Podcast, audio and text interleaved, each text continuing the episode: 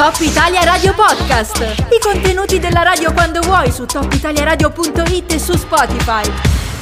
È già in collegamento telefonico con noi eh, l'ospite che vado subito a presentarvi che è Anna Crimella che è coordinatrice del progetto Pastours in Valle d'Aosta. Intanto buongiorno Anna, ben trovata.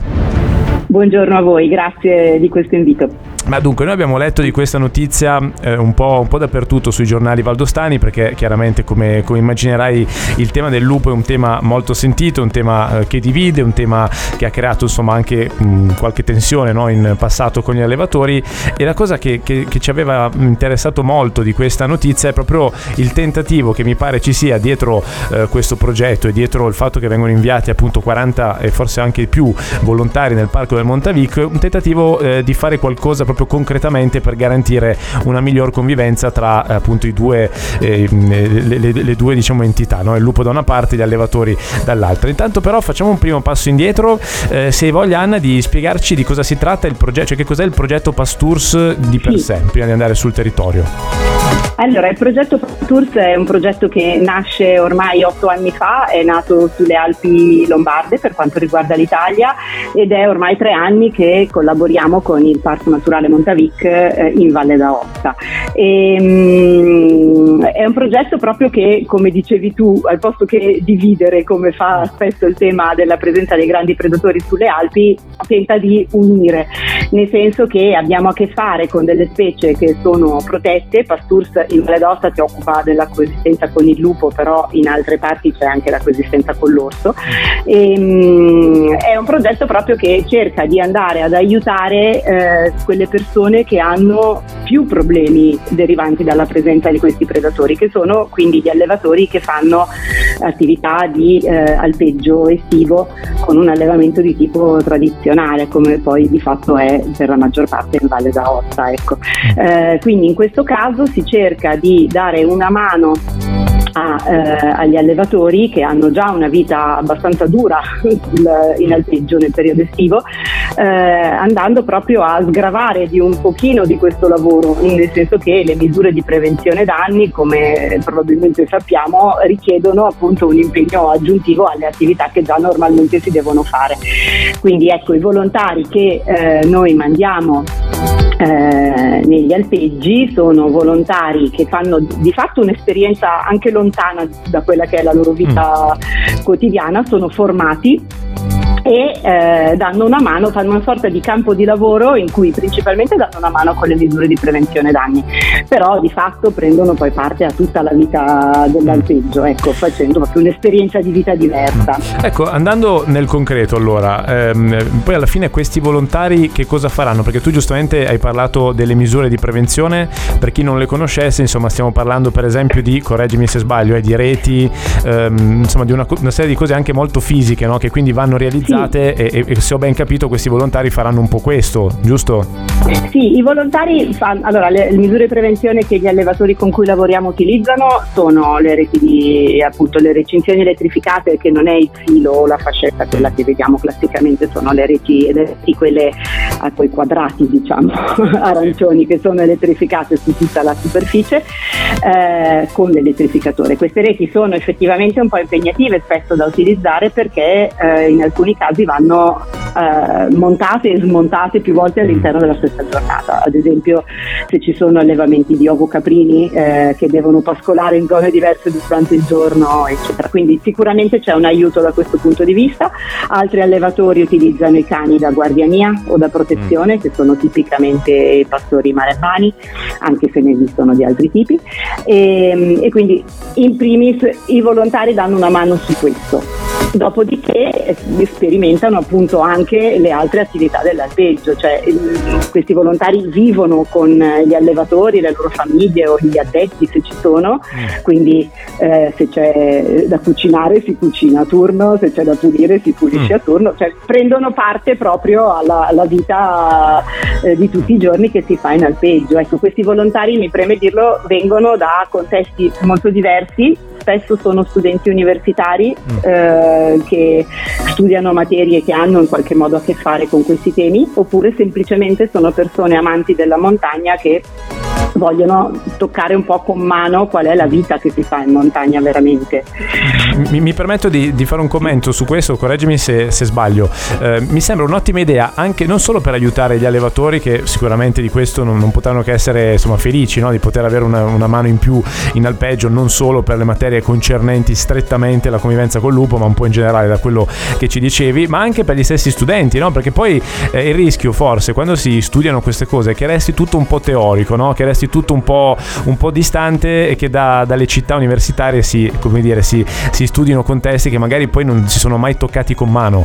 Eh, può essere utile anche per gli stessi studenti questo, per i volontari? Assolutamente, no? assolutamente. Noi, questo è un altro grande punto di forza del progetto che mi piace sempre sottolineare.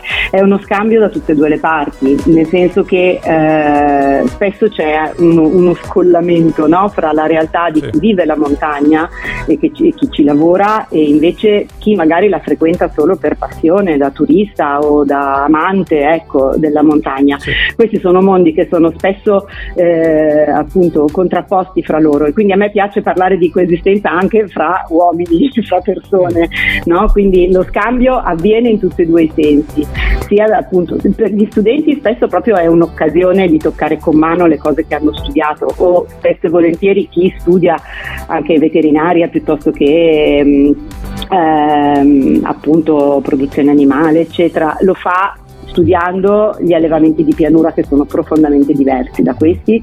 Gli allevamenti, come sappiamo, quelli appunto estensivi, quelli tradizionali, hanno anche un, una, eh, un grande, danno un grande contributo nel mantenimento del paesaggio montano, così come lo conosciamo, e della biodiversità, quindi è un, un valore aggiunto per chi studia queste materie, ma un po' per tutti, ecco, mm. anche per chi semplicemente vuole provare un altro modo di vivere la montagna. Certo, no, giustamente nel, nella convivenza mh, mm, nel tentativo di far dialogare la realtà urbana con quella eh, più diciamo montana. In questo caso viene in mente per esempio Le Otto Montagne, no? un film che abbiamo visto un po' tutti, credo, di recente, che è un po' imperniato su questo dualismo, no? su questo tentativo sì. di comunicare, no? su quelle scene in cui si cerca eh, di portare gli amici di Torino diciamo su un alpeggio e esatto, far, farli esatto. comunicare con Bruno che è un po', un po complesso da, da rendere.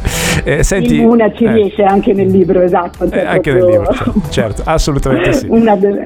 Eh, dunque, adesso io eh, facendo anche un passo ancora più all'indietro, poi ti lascio Anna, intanto è stata molto gentile a spiegarci un po' meglio di cosa si trattava perché le notizie escono sempre un po' in trafiletti, no? E non, non c'è mai spazio per approfondire. Eh, diciamo che il lupo è stato mh, eh, riavvistato dal 2005 no? in Valle d'Aosta, sappiamo che da lì sono stati 18 anni eh, particolari con una crescita che adesso mi pare essersi eh, attestata intorno ai 7-8 branchi no? su tutto il territorio, quindi non solo nell'area del Montavic. Voi siete attivi da, da diversi anni. Eh, qual è la, la tua impressione? Cioè, eh, tutto sommato si sta trovando secondo te un modo, al di là anche del vostro singolo impegno, più in generale un modo per far eh, convivere no, le popolazioni con il lupo? Cioè c'è una direzione positiva, un, un, una, una, curva diciamo positiva per usare un termine eh, che sì. ultimamente abbiamo usato molto spesso oppure si potrebbe fare ancora qualcosa?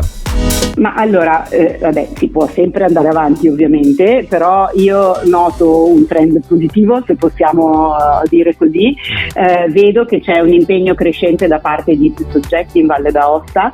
Eh, a me piace sempre pensare che si lavori in collaborazione. Noi lavoriamo appunto con il Parco del Montevic, ma in regione adesso eh, si sta portando avanti anche il progetto Life Wolf Alps EU, che è uno dei, dei, dei più grossi finanziatori delle attività che eh, portano a una convivenza ehm, positiva, cioè positiva nel senso che tutti ci possiamo stare e troviamo il modo di starci. Ecco. Sì. Eh, è chiaro che quando il lupo arriva, così come l'orso, eccetera, crea scompiglio. Noi sulle Alpi non siamo più abituati, cioè siamo stati senza per tanti anni e quindi abbiamo, ci siamo un po' seduti, sì. ecco, un po' accomodati eh, su, su, una situazione che è, nel tempo è cambiata. Allora poi il lupo ha anche questa visione un po' ancestrale no? del, sì. del, male, della cosa cattiva, certo. eccetera, perché ci hanno insegnato un po' così da piccoli. Il lupo tutto sommato è un canide che fa il suo lavoro di, di, di predatore, ecco, così come ce ne sono altri, anche i rapaci predano, ecco, mm. mm. per dirne una. Sì, ecco.